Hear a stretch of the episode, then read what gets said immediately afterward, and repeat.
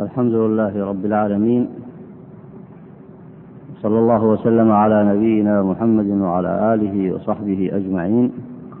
سبحانك اللهم لا علم لنا إلا ما علمتنا إنك أنت العليم الحكيم. أيها الإخوة الفضلاء السلام عليكم ورحمة الله وبركاته.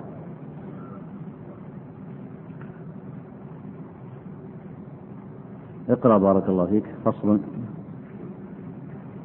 الحمد لله رب العالمين وصلى الله وسلم على نبينا محمد وعلى آله وصحبه أجمعين. أما بعد قال المؤلف عليه رحمة الله فصل. إذا ثبت هذا فالدخول في عمل على نية الالتزام له إن كان هذا إن كان في المعتاد بحيث إذا داوم عليه أورث مللا ينبغي أن يعتقد أن هذا الالتزام مكروه ابتداء. إذ هو مؤد إلى أمور جميعها منهي عنه. بارك الله فيك. المصنف في هذا الموضع سيتحدث عن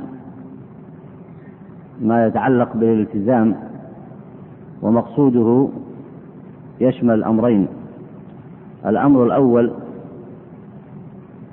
ما كان ما سماه الالتزام النذري أي أن ينذر الإنسان نذرا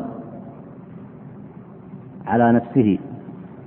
كأن يقول لله علي أن أتصدق بكذا وكذا أو أن يقول لله علي أن أصوم كذا وكذا أو يقول لله علي أن أصلي كذا وكذا من النوافل. فهذا الالتزام الذي يلزم الإنسان به نفسه ابتداء على وجه النذر فإنه مكروه لما سبق معكم من الأدلة. في الدرس الماضي. ويرجع ذلك كما سبق معكم إلى أنه التزام على نفسه قد يعجز عن القيام به ولا يكلف الله نفسا إلا وسعها فإنه قد يعجز عن ذلك. وإذا عجز ثبت هذا العمل في ذمته كما هو في شأن النذر. ولذلك ذكر العلماء أن النذر مكروه ومن نذر وجب عليه الوفاء. فهو سيستكمل الحديث عن هذا الموضوع مبينا الأمور التي تترتب على مثل هذا العمل وجميعها منهي عنها. اقرأ الأمر الأول.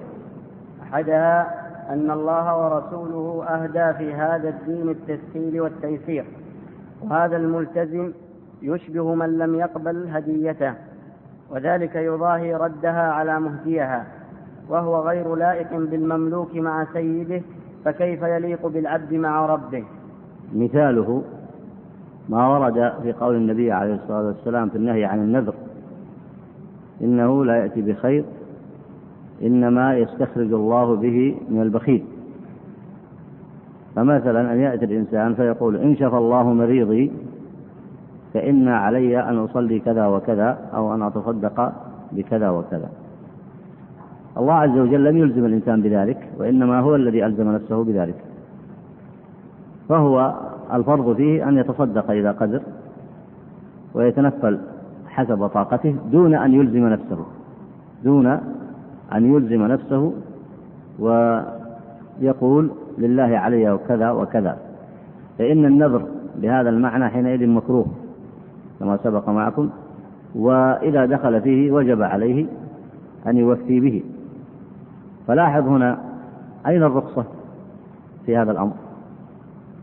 المؤلف هنا رحمه الله يقول إن هذه رخصة وهدية من الله وهي التسهيل والتيسير. فمن يستطيع يستخرجها من, هذا المثال؟ أين الرخصة وأين التسهيل والتيسير؟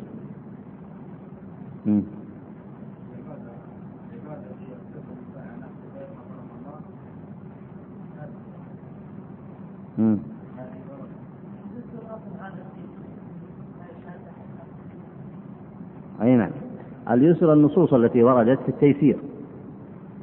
ومنها في موضوع النذر كونه مكروه يعني كرهه الشارع. وما معنى أن الشارع كره ذلك؟ كأنه ينهاك نهاك عن ذلك. نهاك أن تلتزم أمرا ابتداء كالنذر مثلا فإنك لا تدري توفي به أو لا تستطيع أن توفي به. فهذه رخصة هذا معنى الرخصة. يعني أن الله لم يوجب عليك هذا الأمر. وأهدى لك رخصة وهي التسهيل والتيسير. فإذا لم تقبلها كأنك قد رددت هذه الهدية على مولاك وهذا لا يليق بالعبد. وهذا لا يليق بالعبد. وأشار المصنفون إلى معنى يخص هذا الباب وهو قوله إن النادر على نفسه نذرا يلزم نفسه بذلك أو الذي يلتزم التزام غير نذري كما أشار إليه واصطلح وذكر هذا المصطلح يلزم نفسه بشيء معين من النوافل والصدقات فإنه يشبه من لم يقبل الرخصة قال وذلك يضاهي ردها على مهديها. فكأنه هنا يشير إلى أن العبد قد يشق على نفسه في كثير من النوافل ويلتزم بها ابتداء ويكلف نفسه ما لا يطيق وهذا أشبه منه برد الرخصة التي رخص الله عز وجل له فيها. أي نعم. اقرأ الثاني. والثاني خوف التقصير أو العجز عن القيام بما هو أولى وآكد في الشرع. وقال عليه السلام إخبارا عن داود عليه السلام إنه كان يصوم يوما ويفطر يوما ولا ولا يفر إذا لاقى. تنبيها على أنه لم يضعفه الصيام عن لقاء العدو فيفر أو يترك الجهاد في مواطن تكبده بسبب ضعفه. أي نعم. هذا هذا المعنى هنا يشير به المصنف رحمه الله أن الإنسان قد يخطئ في ترتيب الحقوق التي عليه. فمثلا إذا كان على الإنسان حقوق في أولاده وهو مقصر فيها مثلا أو حقوق لأبويه وهو مقصر فيها أو مقصر في جوانب أخرى مثلا من طلب العلم. فيذهب هذا المكلف فيلزم نفسه بكثير من العبادات والنوافل أو بالصيام مثلا أن يصوم يوم ويفطر يوم فإن هذا قد يشق عليه فلا يتفرغ لعبادات هي آكد عليه وأنفع له. لكن من الذي يحدد هذا؟ هو نفسه. بحيث أنه يرتب الحقوق الواجبة عليه ترتيبا صحيحا. وهذا الذي ورد يشير إليه المصنف لما ذكر هذا الحديث. والحديث أخرجه الإمام البخاري وأخرجه مسلم. فقول النبي عليه الصلاة والسلام في شأن داود إنه كان يصوم يوما ويفطر يوما مع أنكم كما تعلمون أن الصيام والإفطار أن يصوم يوم ويفطر يوم هذا ليس بلازم بأصل الشرع وإنما المكلف قد يلزم نفسه بذلك. فإذا ألزم نفسه بذلك فينبغي أن يراعي بقية التكاليف هل يستطيع أن يؤديها أو يقصر فيها. فإذا كان سيقصر فيها فإن هذا الالتزام في حقه مكروه. ولذلك قال النبي عليه الصلاة والسلام عن شأن داود عليه السلام إنه كان يصوم يوما ويفطر, ويفطر يوما ولا يفر إذا لاقى. الإشارة هذه ماذا تفيد؟ يعني أنه لا يؤدي به هذا إلى التقصير في أمور أخرى. فلا يضعف في الجهاد ولا يضعف في بقية التكاليف. هذه الإشارة من النبي عليه الصلاة والسلام تبين أنه بتحمله بالتزامه بهذا الأمر لم يؤدي به إلى التقصير فيما فيما سواه. إي نعم اقرأ بارك الله وقيل لعبد الله بن مسعود رضي الله عنه إنك لتقل الصوم. إنك إيه نعم. إنك لتقل الصوم. فقال لتقل الصوم إيه نعم. إنك لتقل الصوم. فقال إنه يشغلني عن قراءة القرآن وقراءة القرآن أحب إلي منه. أي نعم. فهنا لو أنه صام يوما وأفطر يوما قد يضعف عن كثير من العبادات الأخرى. ومن هنا فإن هذا الالتزام الذي يلزم به نفسه أولا قد يخل به. الأمر الثاني أنه لو استمر فيه ولم يخل به قد يضعفه عن عبادات هي آكد أو أحب أو أنفع إليه. ولذلك لا داعي لأن يلزم نفسه ابتداء بهذا الأمر. بل يصوم ما استطاع ويفطر ما استطاع دون أن يلزم نفسه بشيء بشيء معين. أي نعم. ولذلك كره مالك إحياء الليل كله. مالك إيه؟ مالك إحياء الليل كله وقال لعله يصبح مغلوبا. وفي رسول الله صلى الله عليه وسلم أسوة. ثم قال لا بأس به ما لم يضر بصلاة الصبح. وقد نعم. وهذه النصوص كلها أوردها المصنف لتنبيه المكلف لتنبيه المكلف على مراعاة الحقوق العامة والخاصة بحيث يكون فيها على وزان واحد. فهنا لو أنه قام الليل كله خيف عليه أن يضيع صلاة الفجر وهي فرض.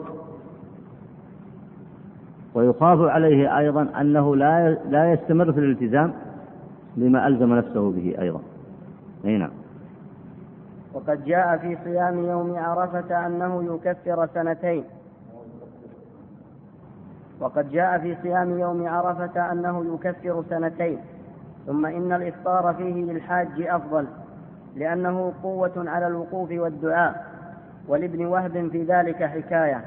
لاحظ هنا نهي الحاج عن صيام يوم عرفة مع أنه ورد أنه يكفر سنتين وهذا أجر عظيم.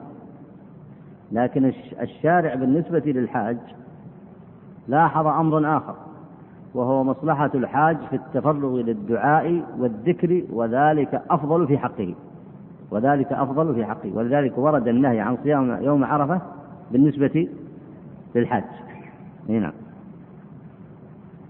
وقد جاء في الحديث إن لأهلك عليك حقا ولزوارك عليك حقا ولنفسك عليك حقا فإذا انقطع إلى عبادة لا لا تلزمه في الأصل. لا تلزمه.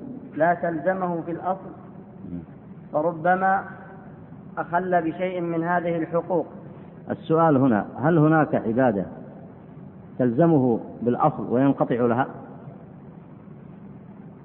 المصنف هنا رحمه الله يؤكد ما سبق وقد سبق ذكر هذا الحديث في الدرس الماضي وسيأتي الحوار بين رجلين من الصحابة بين سلمان رضي الله عنه وأبي الدرداء. فالشارع قصد إلى توزيع التكاليف لتشمل الحياة كلها. فهنا إن لأهلك عليك حقا ولزوارك عليك حقا ولنفسك عليك حقا. لنفسك عليك حقا حتى لا تضعف في العمل. من كثرة ما تلزمها بما لم يلزمك الله عز وجل. ولأهلك عليك حقا حتى لا تزدحم عليك الأمور التي تلزم بها نفسك وهي ليست لازمة لك في الأصل. وتضيع الحقوق الواجبة لأهلك. ولزوارك عليك حقا حتى لا تزدحم عليك الأمور التي لا تلزمك فتضيع الحقوق التي لزوارك وهكذا في سائر أمرك. فقال المصنف هنا فإذا انقطع إلى عبادة لا تلزمه في الأصل فربما أدى بالإخلال بغيرها. فهذا واقع. هذا واقع في المكلفين. فالكلام هنا لما قال فإذا انقطع إلى عبادة لا تلزمه في الأصل السؤال هل هناك عبادة لازمة في الأصل وينقطع الإنسان لها؟ أي نعم. صيام الفرض تقصد. صيام الفرض لازم للإنسان. وينقطع له؟ إذا كان كبيرا في السن. إحنا ما نسأل عن الناس العاديين ما اعتاده الناس أوساط الناس. أي نعم.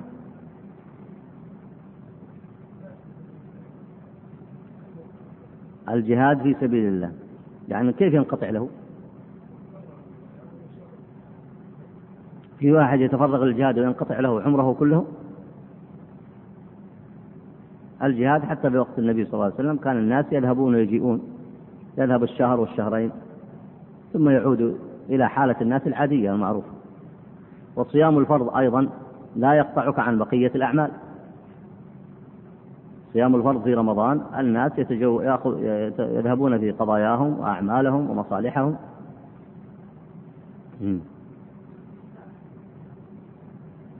الاستشهاد هذه آه، هذا انقطاع عن الحياة بالكلية. لكن نتكلم عن عمل تقوم به في الأرض من العبادات يقطعك عن سائر العبادات. هل في الشريعة شيء من هذا؟ الصلوات الخمس تقطعك عن سائر الأعمال؟ تصلي الصلوات الخمس في أوقات معلومة محدودة وفي سائر الأوقات تتقلب في عبادات كثيرة وتعمل عبادات أخرى النذر والالتزام بالاعتكاف طول الحياة في المسجد هذا يقطعك عن سائر الأمور صحيح لكن هل هو مشروع؟ هل هل هي عبادة لازمة بالشرع؟ هل الاعتكاف عبادة لازمة بالشرع؟ ليس بلازم بالشرع، أي نعم. زميلكم يقول ما فيه، ها؟ يقول ليس هناك عبادة لازمة بالشرع تقطعك عن الخلق. وهذا من حكمة الشارع. والدليل هو واقع واقع المتعبدين وواقع المسلمين واقع الصحابة رضوان الله عليهم العبادات وزعها الشرع وجعلها شاملة لجميع أحوال المكلفين. وما كلفه ما يتعلق بالمعاملات والالتزام فيها بالأحكام الشرعية شاملة لجميع أحوال الحياة. وهكذا فإن العمل بالإسلام العمل بشريعة الإسلام في العبادات والمعاملات وفيما يلزم الإنسان من حيث الأصل يعني من الإلزام الشرعي يغطي الحياة كلها ويجعلك تتصرف في جميع أحوالك وفق شريعة الله عز وجل ولا تقطعك عبادة عن عبادة. يعني ما في عبادة تقطعك عن سائر العبادات. وهذا من حكمة الشارع. ولذلك قال الله عز وجل في ذكر هذا المعنى في كتابه سبحانه وتعالى قل إن صلاتي ونسكي ومحياي ومماتي لله رب العالمين. وبذلك لا شريك له وبذلك أمرت. فهنا المحيا والممات تشمله جميع العبادات وتلتزم فيه بأحكام الشريعة فلا يقطعك عمل عن عمل لكل عمل وقته ولكل عمل مقصده وكلها لتحقيق عبادة الله عز وجل. ومن هنا قسم أهل العلم الأحكام الشرعية إلى قسمين. القسم المشهور سموه بالعبادات كالصلوات وما في حكمها. وهذا معلوم أن فيها معنى التعبد لله وفيها الأجر مع إخلاص النية. وهي أيضا لا تشمل جميع الأوقات. لا تشمل جميع الأوقات. وإنما هي في أجزاء معينة من الأوقات. في بقية الأوقات يأتي ما يسميه العلماء بالمعاملات أو العاديات أي تصرفاتك الباقية. كما ورد في الحديث هنا إن لأهلك عليك حقا ولزوارك عليك حقا ولنفسك عليك حقا وفي سائر أعمالك الأخرى عليك حقوق وتكاليف. هذه ذكر العلماء كما سموها بالمعاملات. تكون أيضا عبادة إذا أخذتها من تحت إذن الشرع والتزمت فيها بحكم الله سبحانه وتعالى وأخلصت النية فيها وطلبت الأجر من الله. وعلى هذا تكون حياتك كلها المحيا والممات لله رب العالمين أي عبادة خالصة لله سبحانه وتعالى. هذا هو الأصل في التكاليف الملزمة للإنسان. فلاحظ فيها هنا مقصد فيها تنوع العبادات ليست من باب واحد. تنوع العبادات وفيها أنها تغطي الوقت كله. وفيها أيضا أنها تحقق مصالحك كلها في الحقوق التي لنفسك ولربك ولأهلك ولجيرانك الحقوق العامة والخاصة في جميع التكاليف سواء من جنس العبادات أو من جنس المعاملات فإذا جاء المكلف وتسلط على هذا الترتيب الحكيم هذا ترتيب من؟ ترتيب الشارع الحكيم فإذا جاء المكلف وتسلط على هذا الترتيب الحكيم فأخذ جزءا معينا من العبادات وألزم نفسه به وهو ليس بملزم مثل كثرة الصيام كثرة النوافل. فألزم نفسه به فأخذ الوقت كله لهذا النوع من العبادة. سيقصر في الباقي أو لا؟ وهذا هو المحظور الذي أعاد المصنف الكلام وبدأ الكلام وأعاده فيه. وهو كما تعلمون خلاف ما ربى النبي عليه الصلاة والسلام أصحابه. ولذلك الصحابة لما تقرأ سيرهم تجدهم في كل في كل حال. إن أردت أن تجدهم في المسجد خاشعين ومتبتلين وجدتهم. إن وجدتهم في قيام الليل مستغفرين وجدتهم. إن أردت أن تجدهم عند الصدقات وجدتهم. إن أردت أن تجدهم عند الأمر بالمعروف والنهي عن المنكر وجدتهم. إن أردت أن تجدهم في مواطن الجهاد وجدتهم. إن أردت أن تجدهم في إقامة حقوق الزوجات والأولاد والجيران والأقارب وجدتهم. وصلة الأرحام. إن أردت أن تجدهم في الأمور الخاصة والعامة وجدتهم. هكذا رب النبي صلى الله عليه وسلم أصحابه. هنا. وعن أبي جحيفة رضي الله عنه رضي الله تعالى عنه قال آخر ما آخى رسول الله صلى الله عليه وسلم بين سلمان وأبي الدرداء. فزار سلمان أبا الدرداء فرأى أم الدرداء متبذلة. أم الدرداء متبذلة. فرأى فرأى أم الدرداء متبذلة. هذا مثال واضح لفهم الصحابة وتربية النبي عليه الصلاة والسلام لأصحابه. إي نعم. فقال ما شأن ما شأنك متبذلة؟ قالت إن أخاك أبا الدرداء ليس له حاجة في الدنيا. قال فلما جاء أبو الدرداء قرب إليه طعاما. فقال كل كل فإني صائم. من القائل هنا؟ أبو الدرداء يقول لأخيه سلمان كل فإني صائم. قال سلمان قال اقرأ. قال ما أنا بآكل حتى تأكل. قال فأكل. هذا الصيام نافلة. اي نعم. فلما كان الليل ذهب أبو الدرداء ليقوم فقال له سلمان نم. فنام. ثم ذهب يقوم فقال له نم. فنام. فلما كان عند فلما كان عند الصبح قال له سلمان قم الآن. فقاما فصليا. فقال سلمان إن لنفسك عليك حقا ولربك عليك حقا ولضيفك عليك حقا ولأهلك عليك حقا. فقال رسول الله صلى الله عليه وسلم صدق سلمان. قال الترمذي صحيح. والحديث أخرجه البخاري. الحديث أخرجه البخاري. وكلام سلمان هنا من مشكات النبوة سمعه من النبي عليه الصلاة والسلام وطبقه على أخيه. ذكر به أخاه أبو الدرداء ووصاه بذلك. أي نعم. طبعا هو عرف حاله لما سمع زوجته لما سمع زوجته تقول ليس لأبي الدرداء حاجة بالدنيا. يعني كأنها تلمح بحاله. وتذكر اجتهاده في أنه انصرف إلى أنواع من التكاليف غير الملزمة بأصل الشرع وألزم نفسه بها. فهنا سلمان رده إلى الصورة الصحيحة العملية. أي نعم. وهذا الحديث قد جمع التنبيه على حق الأهل بالوطء والاستمتاع وما وما يرجع إليه والضيف بالخدمة والتأنيس والمؤاكلة وغيرها. والولد بالقيام عليهم بالاكتساب والخدمة والنفس بترك إدخال المشقات عليها وحق الرب سبحانه بجميع ما تقدم وبوظائف وبوظائف وبوظائف وبوظائف أخرى وبوظائف أخرى فرائض ونوافل آكد مما هو فيه والواجب أن يعطي لكل ذي حق حقه. نعم هذه القاعدة الواجب أن يعطي لكل ذي حق حقه. وهذه كثير منها في المعاملات لكن الشرع قصد إليها قصد إليها. وجعل الأجر فيها مرتبط بالإخلاص. فمن نوى في مثل هذه الأمور في المعاملات النية الخالصة لله يقيم فيها شرع الله ويطلب فيها الأجر من الله فإنه مأجور. فإنها تنقلب إلى عبادة تنقلب إلى عبادة. نعم. وإذا التزم الإنسان أمرا من الأمور المندوبة أو أمرين أو ثلاثة فقد يصده ذلك عن القيام بغيرها أو عن كماله على وجهه فيكون ملوما.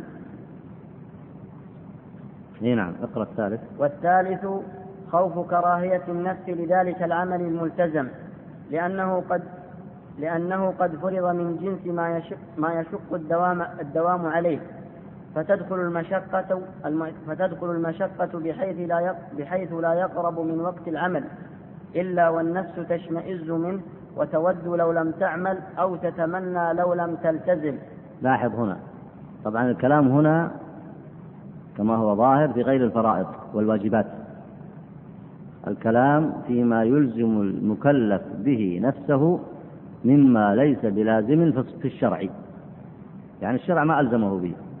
ولكنه هو ألزم نفسه به رغبة في التقرب إلى الله. هذا الأمر الثالث هو من المحاذير. لأن الإنسان إذا ألزم نفسه بأمر معين لم يلزمه الشارع واقتصر عليه يخشى عليه الملل أو لا؟ يخشى عليه الملل.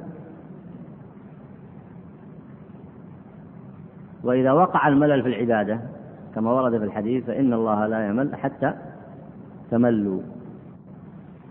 وإدخال الملل إدخال المكلف الملل على نفسه هذا منهي عنه.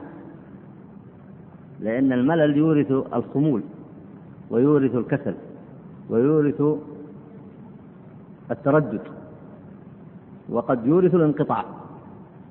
فما حاجة المكلف لهذه الأمور كلها؟ وقد وسع الله عليه. هذا محظور ثالث من المحاذير. التي يشير إليها المصنف. أي نعم. وإلى هذا المعنى يش... يش... وإلى هذا المعنى يشير حديث عائشة رضي يشير الله يشير عنها. يشير حديث عائشة. أي نعم. وإلى هذا المعنى يشير حديث عائشة رضي الله عنها عن النبي صلى الله عليه وسلم أنه قال إن هذا الدين متين فأوغلوا فيه برفق ولا تبغضوا لأنفسكم عبادة الله فإن المنبت لا أرضا قطع المنبتة أي نعم. فإن المنبت لا أرضا قطع لا أرضا قطع ولا ظهرا أبقى. أي نعم. فشبه الموغر بالعنف بالمنبت وهو المنقطع في بعض بالمنبت بالمنبت. أي نعم. فشبه الموغر بالعنف بالمنبت وهو المنقطع في بعض الطريق لأنه عن لأنه عنف في أوله تعنيفا على الظهر وهو المركوب حتى وقف فلم يقدر على السير ولو رفق, ولو رفق بدابته لوصل إلى رأس المسافة. نعم بارك الله فيك. يعني هنا التشبيه. الحديث هذا آه ذكر المحقق هنا أنه أخرجه ابن المبارك آه في الزهد والبيهقي أيضا وروي آه روي موصولا كما أنه ذكر في بعض الطرق موقوفا. على عبد الله بن عمرو بن العاص وفيه انقطاع في بعض سنده.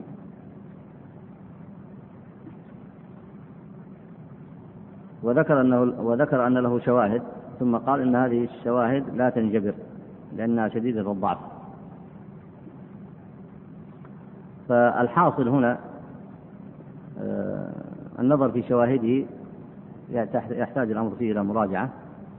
فالحاصل أن المعنى هنا أن المنبت وهو الذي يركب النبي صلى الله عليه وسلم هنا وقع التشبيه في هذا وقع التشبيه في هذا الحديث على أن المنبت في سفر وهو الذي يستعمل دابته بنوع من العنف يستعمل دابته بنوع من العنف ويغلظ عليها ويشدد عليها في سفره ويشدد عليها في سفره. ولا يعطيها الراحة المعتادة. فإنه يخشى عليه أو هو على الحقيقة سينقطع في سفره. فلا هو أتم المسافة ولا هو أبقى دابته. هذا معنى فإن المنبت لا أرضا قطع أي لا أتم المسافة ولا ظهرا أي ولا أبقى دابته. هذا معنى ما ورد في هذا الحديث. تطبيقه على الإنسان في هذا الموضع أن الإنسان يتجاوز التكاليف الملزمة التي ألزمه بها الشارع وإذا نظرت في نفسه قد يكون قد أحسن القيام بالواجبات والانتهاء عن المحرمات وقد يكون مقصر. ومع تقصيره هذا يأخذ في أعمال لم لم يلزمه الشارع بها فيتكلف فيها تكلفا شديدا ويعنف فيها على نفسه وهو بهذه الصورة قد ينقطع عن تمام المسافة. تمام المسافة ما هي؟ الحياة الدنيا. أن أن تنهي هذه المسافة هذه الرحلة في الحياة الدنيا وتصل إلى الله عز وجل وأنت على عبادة مستقيمة وطاعة وإحسان. فيخشى عليه أن ينقطع فلا يصل بسبب تعنيفه على نفسه وبسبب إلزامه إلزام نفسه بما لم يلزمه الله سبحانه وتعالى وبسبب إخلاله في التوازن في التكاليف الشرعية. أي نعم. فكذلك الإنسان عمره مسافة والغاية الموت ودابته نفسه فكما هو المطلوب فكما هو المطلوب بالرفق على الدابة حتى يصل بها فكذلك هو المطلوب فكذلك هو مطلوب بالرفق بنفسه حتى يسهل عليه حتى يسهل عليها قطع مسافة العمر. بحمل التكليف. فنهى في الحديث عن التسبب في في تبغيض العبادة للنفس وما نهى الشرع عنه لا يكون حسنا. إي نعم. وهذا المعنى طبعا كما تعلمون وارد في أحاديث أخرى.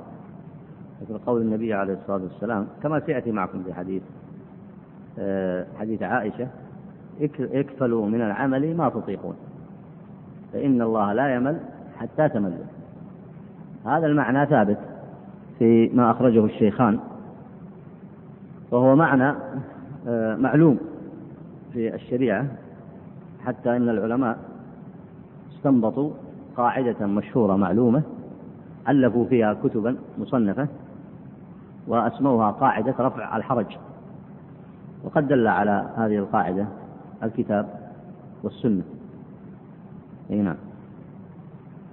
وخرج الطبري من حديث ابن من حديث ابن عباس رضي الله عنهما قال لما نزلت يا أيها النبي إنا أرسلناك شاهدا ومبشرا ونذيرا وداعيا إلى الله بإذنه وسراجا منيرا. دعا رسول الله صلى الله عليه وسلم عليا ومعاذا فقال انطلقا فبشرا ويسرا ولا تؤسرا فإني قد أنزلت علي يا أيها النبي إنا أرسلناك شاهدا ومبشرا ونذيرا وداعيا إلى الله بإذنه وسراجا منيرا. بارك الله فيك. وهذه الآية كما ذكر آه، المصنف رحمه الله تفسيرها بواقع الصحابة فإنه سيذكر الحديث حديث آه، سعيد بن أبي بردة عن أبيه عن جده عند مسلم وهو مبين لمعنى هذه الآية. وهو مبين لمعنى هذه الآية. النبي عليه الصلاة والسلام كان يرسل أصحابه في تحمل التكاليف وكانوا يتحملونها بصورة متوازنة على مقتضى الشريعة. ولذلك ورد في أوصافهم أنهم رهبان بالليل فرسان بالنهار. وأصل التكاليف الشرعية تؤدي إلى ذلك. لأن الله عز وجل وضع التكاليف الشرعية على قدرات الناس على قدرات المكلفين. فمن التزم بها التزاما صحيحا فإنه يتحقق له هذا الوصف.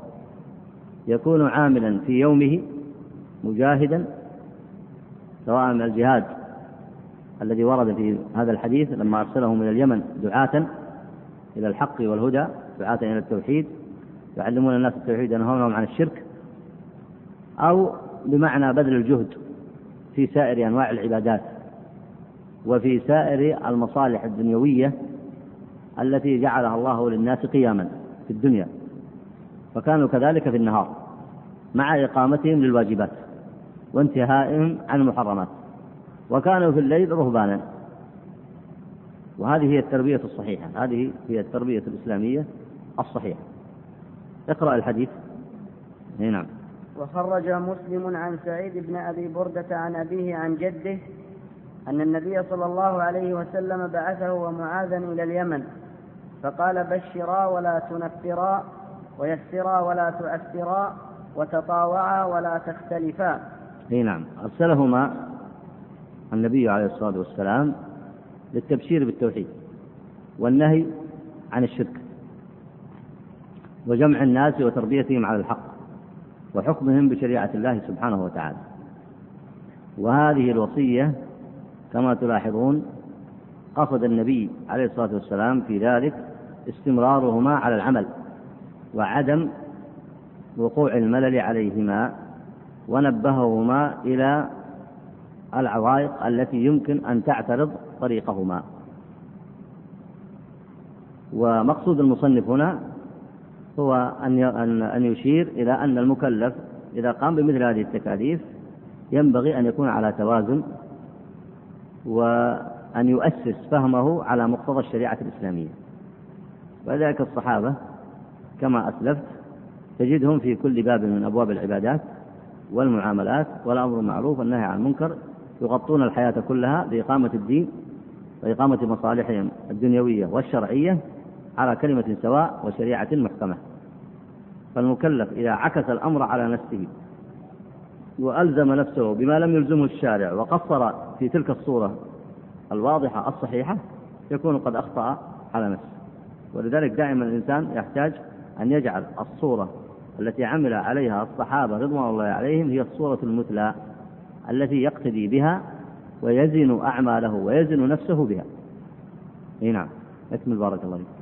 وعنه أن النبي صلى الله عليه وسلم كان إذا بعث أحدا من أصحابه في بعض أمره قال بشروا ولا تنفروا ويسروا ولا تؤثروا إي نعم والحديث أخرجه مسلم. إي نعم. وهذا نهي عن التأثير الذي التزام الحرج فيه نوع في, في التعبد نوع منه.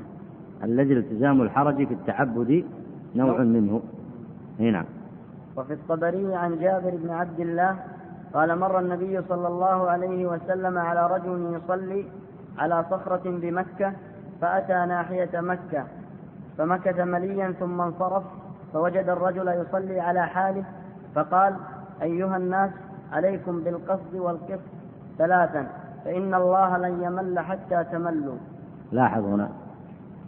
افرض أن الذين أرسلهم النبي عليه الصلاة والسلام لتبشير الناس بالحق وتعليمهم به والقيام عليهم بشرائع الإسلام هب أنهما أخذا ينشغلان في طريقة في التعبد كما انشغل هذا الرجل. هل يصلون إلى مقصدهم؟ ولذلك النبي عليه الصلاة والسلام لما تأمل شأن هذا الرجل نهاه. نهاه عما يصنع. لأنه واضح من شأنه أنه سينفرد بنوع من التكاليف لا تلزمه بالأصل ويخل بغيرها. والحديث هنا كما ذكر آه، المحقق آه، الشيخ سليم الهلالي قال في إسناده آه، ضعف في عيسى ابن جارية وهو لين. ثم قال وللحديث شواهد.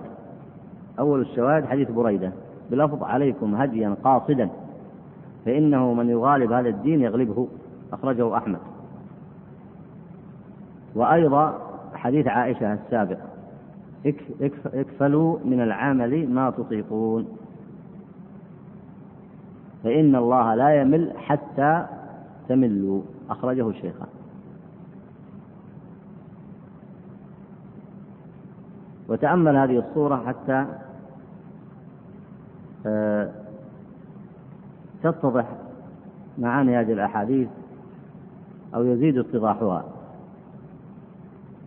الصحابة لم يتركوا مقاما لله رضوان الله عليهم إلا قاموا فيه حتى أنهم كانوا يأخذون بالجهاد شهرا وشهرين وأكثر من ذلك. بل إنهم هاجروا وتركوا ديارهم وأموالهم وهذا أمر يحتاج إلى شدة مصابرة وتعب. ومع ذلك لم يملوا. وقد تجد مكلفا في زاوية معينة من زوايا المساجد يحمل نفسه من التكاليف وزيادة العبادات لم يل... شيئا لم يلزمه الله به. ومع ذلك تجده مملولا. يشعر بالمشقة ويكاد ينقطع. فرق بين الصورتين كبير أو لا؟ لكن الفقه الذي تعلمه الصحابة لم يتعلمه هذا الإنسان المسكين. لذلك ينبغي للإنسان دائما وأكرر هذا أن تكون عمدته في الفهم في مسائل الاعتقاد في مسائل الأعمال. في طريقة التربية في فقه الشريعة في تحقيق مقاصدها في العمل بها. أن يكون قدوته هو صحابة النبي صلى الله عليه وسلم وأن يكثر في قراءة سيرهم. ومما يحسن الإشارة إليه أن الأحاديث التي ذكرها المصنف هنا آه ذكرها المخرج هنا آه جزاه الله خيرا ورد فيها معان منها إن الله لا يمل حتى تملوا. ومنها فإنه من يغالب هذا الدين يغلبه. وهذا كله ورد في حديث عائشة. من يستطيع استخرجه من حديث حديث عائشة رضي الله عنها؟ وين هو حديث عائشة؟ تفضل. حديث عائشة الأول. الذي ذكر المخرج جزاه الله خيرا أن طرقه وشواهده لا تنجبر. لأنها شديدة الضعف.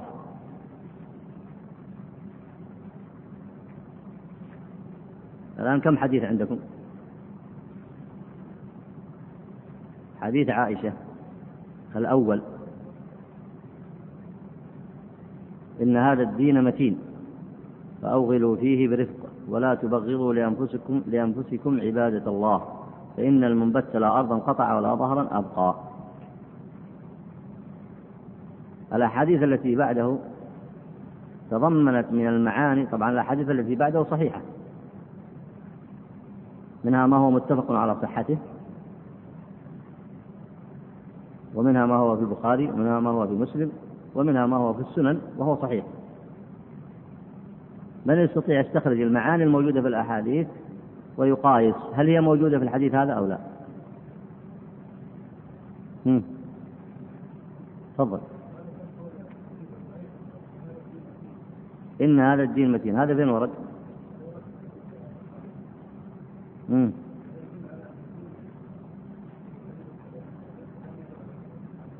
لن آه، فإنه من يغالب هذا الدين يغلبه. هذا المعنى هو نفسه أن هذا الدين متين. المعنى واحد. طيب. ولا تبغضوا لأنفسكم عبادة الله. فين هذا؟ في حديث عائشة أخرجه الشيخان فإن الله لا يمل حتى تملوا. طيب فأوغلوا فيه برفق أين هذا في الأحاديث؟ تفضل. عليكم بالقصد. أو اكفلوا من العمل اكفلوا من العمل ما تطيقون. هذا معنى أوغلوا فيه برفق أي نعم. ولا تبغضوا لأنفسكم عبادة الله. فإن الله لا يمل حتى تملوا كما ورد في حديث عائشة عند الشيخين هذه المعاني الموجودة مذكورة في الأحاديث الأخرى أو لا؟ يصح أن تكون شواهد لهذا الحديث ولا ما يصح؟ يصح؟ طيب والله أعلم طيب اكمل بارك الله فيك وعن بريدة الأسلمي أن النبي صلى الله عليه وسلم رأى رجلا يصلي فقال من هذا فقلت هذا فلان فذكرت من عبادته وصلاته فقال إن خير دينكم أيسره.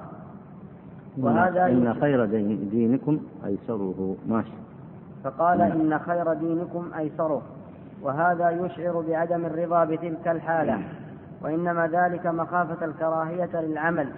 وكراهية العمل مظنة, مظنة للترك. الذي هو مكروه لمن ألزم نفسه لأجل نقض العهد. وهو الوجه الرابع. هذا الوجه الرابع هو المحظور أيضا. ماشي.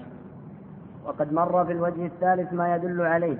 فإن قوله فإن قوله عليه السلام فإن المنبت لا أرضا قطع ولا ظهرا أبقى مع قوله ولا ولا تبغضوا إلى أنفسك ولا تبغضوا إلى أنفسكم العبادة.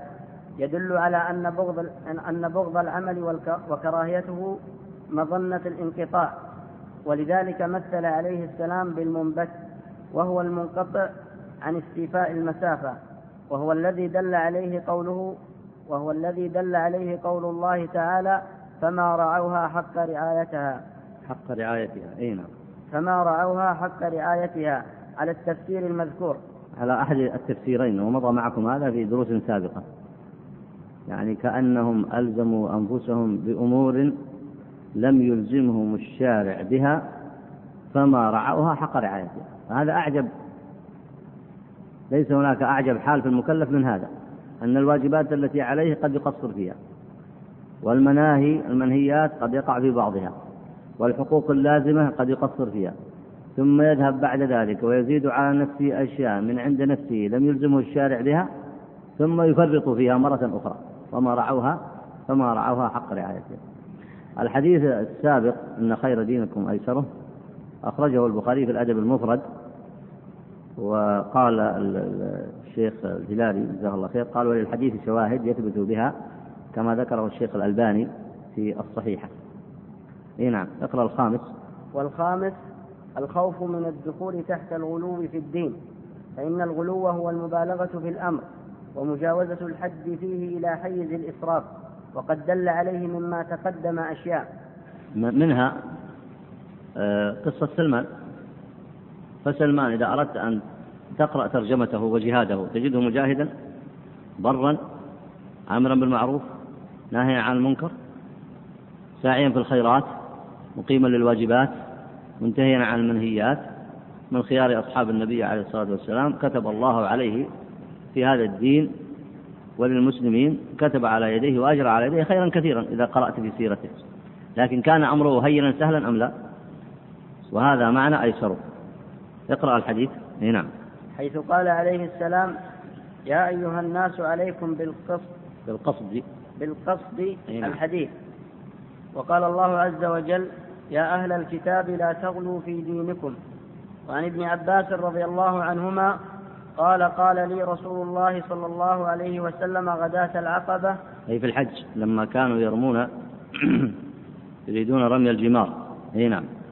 اجمع لي حصيات من من حصي الخذ من حصى من حصى. من حصى الخذ فلما وضعتهن في يده قال بأمثال هؤلاء إياكم والغلو في الدين فإنما هلك من كان قبلكم بالغلو في الدين.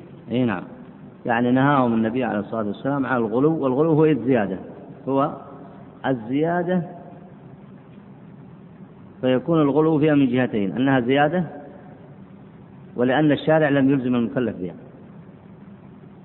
ثم أيضا يدخل تدخل في الآية فما رعوها حق رعايتها أي نعم.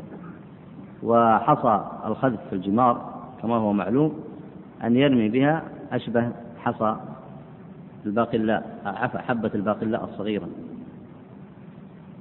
فبعض الحجاج يأخذ من الحصى أكبر من ذلك بأضعاف المضاعفة. هذه زيادة ومخالفة للشر وغلو في الدين.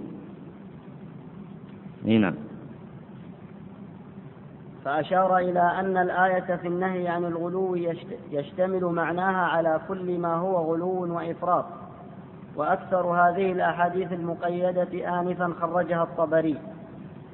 وخرج أيضا عن يحيى بن جعدة قال كان يقال اعمل وأنت مشفق ودع العمل وأنت تحبه عمل دائم وإن قل خير من عمل كثير منقطع. نعم هذا تقوية للنفس تقوية للنفس والإنسان يحس هذا من نفسه. إذا أقبلت على العمل وأنت نشيط عليه تنتج فيه. وإذا أخذت في عمل زائد لم يجبه الله عليك بأصل الشرع وأكثرت على نفسك فإنك تمل. وإذا مللت دخل عليك الملل ضعف إنتاجك فيه. نعم. وأتى, مع وأتى معاذا رجل فقال أوصني. قال أمطيعي أنت قال نعم. قال صل ونم. وصم وصم وأفطر. وأفطر. نعم. واكتسب. واكتسب ولا تأتي الله إلا وأنت مسلم وإياك ودعوة, ودعوة المظلوم. هذا منهج في التربية. يعني معاذ كأنه علم من حال الرجل أنه لا يتوازن في العبادات. ليس عنده توازن في العبادات. علم من ذلك إما بصحبته آه، فترة طويلة أو فترة محدودة لكن علم بذلك أو من فراسته أو نحو ذلك. أدرك شأنه فوصاه ولذلك يخاف ألا يطيعه. قال أمطيعي أنت؟ فلما قال له نعم قال له صل ونم وصم وأفطر واكتسب. يعني اعمل في حياتك الدنيا كلها. حقق مصالحك الدنيوية والشرعية. ولا تأتي الله إلا وأنت مسلم وإياك ودعوة المظلوم. ونعم الوصية. إي نعم. اقرأ بارك الله فيك. وعن إسحاق وعن إسحاق بن سويد أن رسول الله صلى الله عليه وسلم قال لعبد الله بن مطرف يا عبد الله العلم أفضل من العمل والحسنة بين السيئتين وخير الأمور أوسط أوسطها وشر السير الحق حقه نعم. ومعنى قوله الحسنة بين السيئتين أن الحسنة هي القصد هي القصد والعدل والسيئتين مجاوزة الحد والتقصير. وهو الذي دل على معناها قول الله تعالى ولا تجعل يدك مغلولة إلى عنقك ولا تبسطها كل البسط وقوله والذين إذا أنفقوا لم يسرفوا ولم يقتروا ومعنى الحق حقه أرفع, أرفع السير وإتعاب الظهر وهو راجع إلى الغلو والإفراط. إي نعم هذا الأثر أخرجه البيهقي في شعب الإيمان آه، عن بعض أصحاب النبي عليه الصلاة والسلام بإسناد موضوع فيه الحكم من أبي خالد وهو متهم بالكذب. كما قال مخرج الأحاديث هنا قال وأخرجه آه، أبو عبيد في غريب الحديث بإسناد لا بأس به لكنه موقوف على مطرف. لكنه موقوف على مطرف ابن عبد الله. وهي وصية كما تلاحظون مأخوذة من مشكاة النبوة. يعني كأنه يلخص ما ورد في الأحاديث السابقة. والسيئتين مجاوزة الحد والتقصير. لذلك تجد بعض المكلفين يفرط في الواجبات ويقع في المنهيات. هذا تقصير. وآخر يجاوز الحد وهذه مجاوزة. أي نعم. وقال هنا آه، معنى الحق حقه أرفع السير أي أشده. أشده يعني كأنه يتعب دابته ويحملها ما لا ما لا تطيق ولذلك سماه وشر السير نعم. ونحوه عن يزيد بن مرة الجعفي قال العلم خير من العمل والحسنة بين السيئتين. لأن الإنسان العلم الذي يعلمه ويصحح به عبادته خير له من عمل كثير يلزم نفسه به وقد لا يكون له أصل في الشرع مثلا. كما يلزم كثير من الناس أنفسهم ببدع كثيرة. فلو أنهم تركوا هذه البدع وتعلموا العلم والسنة كان خيرا لهم. وعمل على سنة صحيحة قليل خير من عمل كثير على غير سنة. أي نعم. وعن كعب الأحبار إن هذا الدين متين. إن هذا الدين. إن هذا الدين متين. فلا تبغض إليك دين الله. وأوغل برفق فإن المنبت لم يقطع بعدا ولم يستبق ظهرا ولم يستبق ظهرا. واعمل عمل واعمل عمل المرء الذي يرى أنه لا يموت إلا يوما واحذر حذر المرء المرء الذي يرى أنه يموت غدا. أي نعم. وخرج وخرج ابن وهب النحو عن عبد الله بن عمرو بن العاص. أي نعم. هذه وصايا وصايا من أهل العلم وصايا من التابعين يتمثلون فيها أحاديث النبي عليه الصلاة والسلام. أي نعم. وهذه إشارة إلى الأخذ بالعمل الذي يقتضي المداومة على عليه من غير حرج. يقتضي المداومة. أي نعم. وعن عمر بن إسحاق قال أدركت من أصحاب رسول الله صلى الله عليه وسلم أكثر ممن سبقني منهم فما رأيت قوما أيسر سيرة ولا أقل تشديدا منهم. رحمهم الله رضي الله عنهم وألحقنا بهم غير خزايا ولا ندام. كثير من الناس تنبهوا لهذا المعنى. كثير من الناس يظن أن أخذ الأمور بيسر واتباع للسنة وعدم التجديد عن النفس يظن أن في هذا تضيع للدين وهذا من قلة فقهه. والدليل هو هؤلاء الأصحاب أصحاب رسول الله صلى الله عليه وسلم. كانوا مهاجرين وأنصارا. من الذي يعمل؟ نصف عملهم أو بعض عملهم. من الذي يترك دياره ويهاجر في سبيل الله؟ صنعوا ذلك أم لا؟ بذلوا أنفسهم في سبيل الله أم لا؟ قاتلوا وقتلوا أم لا؟ منهم من كان يتصدق بنصف ماله وبربع ماله. رهبان بالليل فرسان بالنهار. هل أحد يشك في هذا؟ ومع ذلك كان قال ما رأيت قوما أيسر سيرة ولا أقل تشديدا منهم. هذا هو معنى الدين الصحيح. هذا هو معنى الدين الصحيح الذي أنزله الله على نبينا محمد صلى الله عليه وسلم. نعم. وقال الحسن دين الله وضع فوق التقصير ودون الغلو.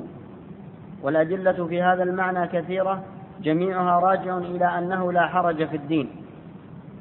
والحرج كما ينطلق ينطلق على الحرج الحالي كالشروع في عبادة شاقة في نفسها كذلك ينطلق على الحرج المالي. وش الفرق بين الحرج الحالي والحرج المآلي؟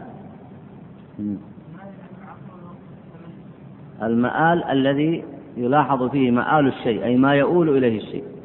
والحرج الحالي الذي تجد فيه الآن الحرج. فأنت منهي عن ذلك. في بعض الناس يقول يا أخي أنا في قوة تحمل. أريد أن أصوم يوم وأفطر يوم. أريد أن ألزم نفسي أني أقرأ القرآن في سبعة أيام. نقول له لاحظ ما يؤول إليه أمرك. ماذا قال عبد الله بن عمرو بن العاص؟ قال فلما كبرت تذكرت وصية رسول الله صلى الله عليه وسلم. ولو أني أخذت بها خير لي من الدنيا وما فيها. هذا الحرج المآلي. هذا هو الحرج المآلي. إي نعم. طيب. إذ كان الحرج لازما مع الدوام كقصة عبد الله بن عمرو رضي الله عنهما وغير ذلك مما تقدم مع أن الدوام مطلوب حسب ما اقتضاه قول أبي أمامة رضي الله عنه. قول اقتضاه قول أبي أمامة. هنا حسب ما اقتضاه قول أبي أمامة رضي الله عنه في قوله تعالى فما رعوها حق رعايتها. وقوله صلى الله عليه وسلم أحب, العم أحب العمل إلى الله ما داوم عليه صاحبه وإن قل. هذا الحديث أخرجه البخاري وأخرجه مسلم من حديث عائشة رضي الله عنها. إي نعم. فلذلك كان صلى الله عليه وسلم إذا عمل عملا أثبته حتى قضى ركعتي ما بعد الظهر بعد العصر. هذا وإن كان العامل لا ينوي الدوام فيه فكيف إذا عقد في نيته أن لا يتركه؟ فهو أحرى بطلب الدوام. فلذلك قال رسول الله صلى الله عليه وسلم لعبد الله بن عمرو يا عبد, يا عبد الله لا تكن مثل فلان. كان يقوم الليل فترك قيام الليل. ترك قيام الليل. والحديث أخرجه البخاري ومسلم من حديث عبد الله بن عمرو بن العاص. نعم. وهو حديث صحيح. فنهاه عليه السلام أن يكون مثل فلان وهو ظاهر في كراهية الترك من ذلك الفلان وغيره. أي نعم. وصورة المسألة في قيام الليل الآن قد يأتي إنسان فيقول أنا أريد أقوم أكثر الليل وهو ليس لازم بأصل الشرع كما تعلمون وإنما هو تطوع. فلو أنه قال أقوم ما أستطيع بدون ما يلزم نفسه أيهما أخف عليه وأرفع للحرج؟ أن يقول أقوم ما أستطيع فإن, قا فإن استطاع كثيرا صنع وإن استطاع قليلا. وأحب شيء أن يلتزم ليس المقصود بالالتزام الموجود هنا في الكتاب لكن المقصود أحب إليه أن لا يلزم نفسه بشيء محدد ومن حيث العمل يصلي ما استطاع.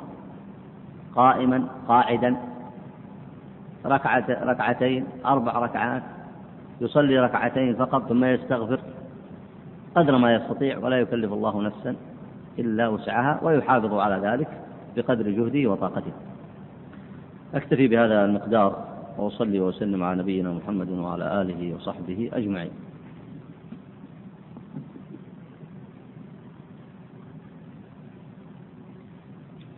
جزاك الله خير.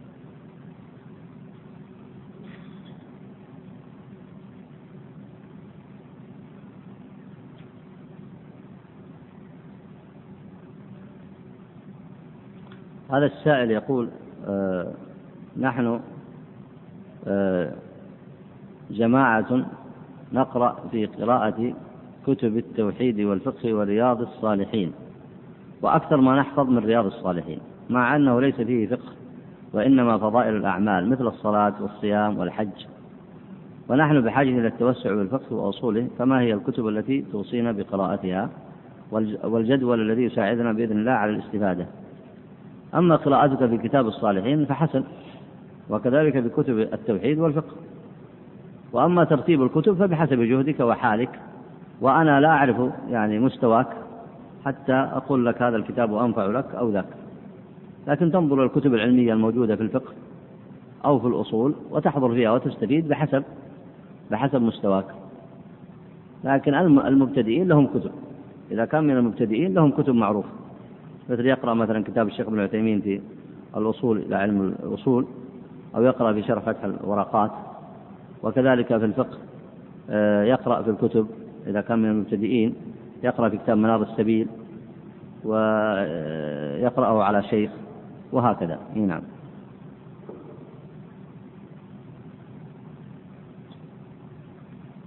تفضل.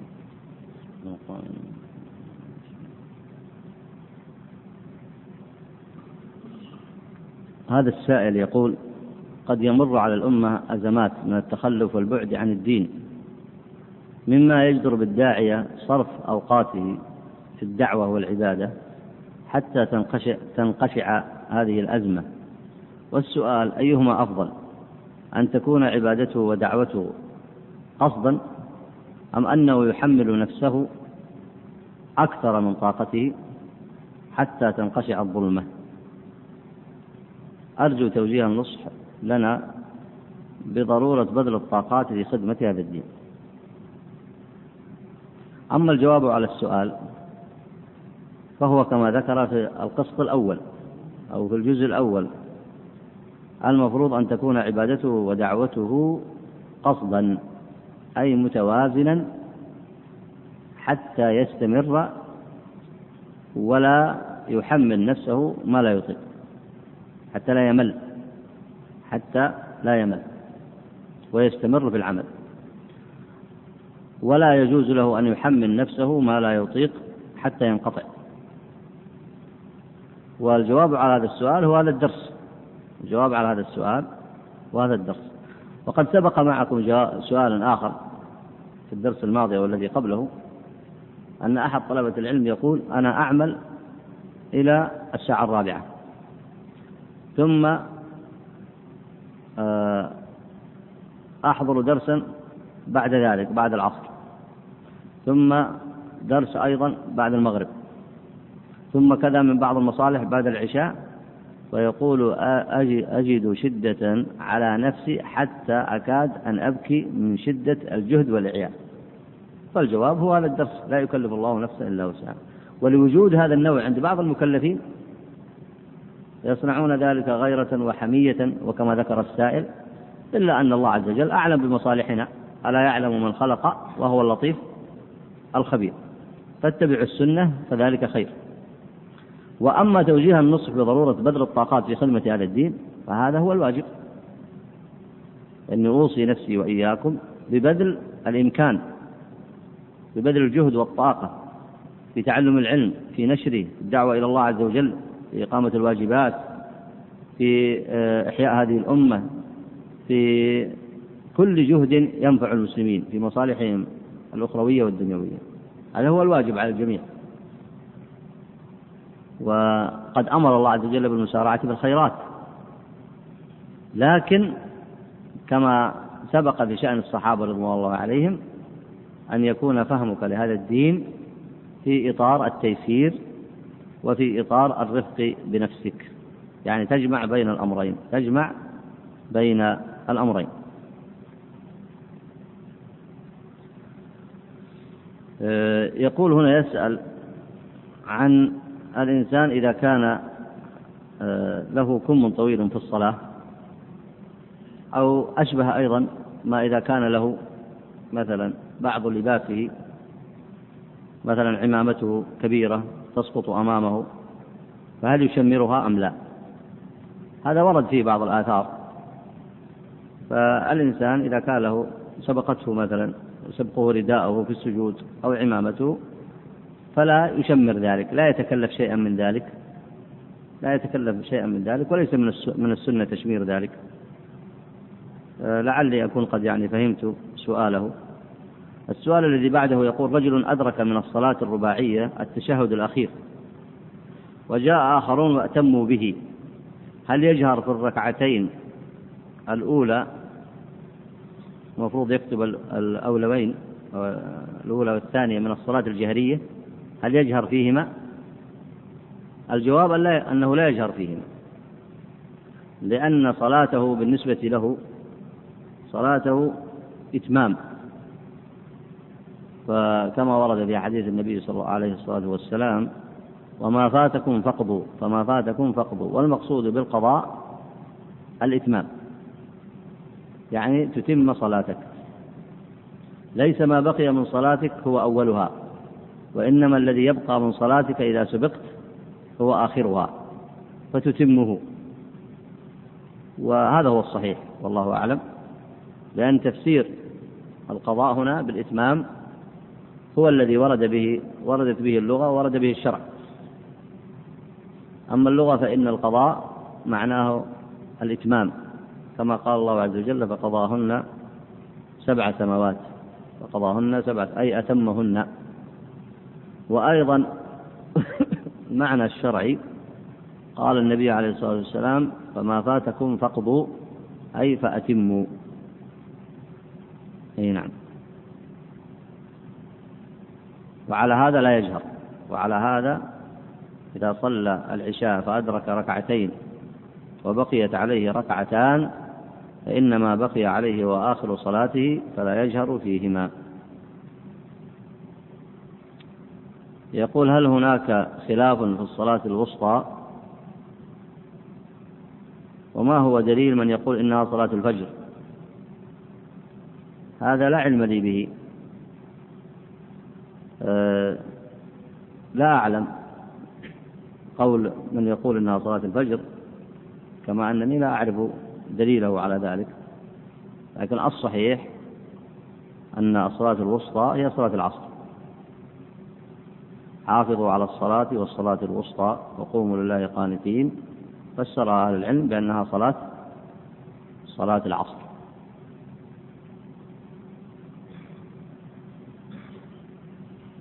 آه، يقول لي أسهم في جمع في جمعية تعاونية ولا أدري كيف أزكيها لأن الأرباح غير معلومة. وهل وهل تزكى أو هل وهل أزكي الأصل وهو قيمة السهم؟ طبعا كلام أهل العلم في هذا أن الأسهم تنقسم إلى قسمين أسهم ربوية وأسهم غير ربوية. الأسهم الربوية منهي الإنسان كما هو معلوم عن الربا لأنه كبيرة من الكبائر. فإذا كانت هذه الأسهم ليست من جنس الأسهم الربوية فإنه يزكيها إذا علم قيمتها وأرباحها إذا علم قيمتها وأرباحها وتحقق فيها الشرطان المذكوران عند أهل العلم. الشرط الأول اكتمال النصاب والشرط الثاني حولان الحول فإنه يجب عليه أن يزكيها. يجب عليه أن يزكيها لتحقق آه هذه هذان الشرطين. هذا والله أعلم وصلى الله وسلم على نبينا محمد وعلى آله وصحبه وسلم.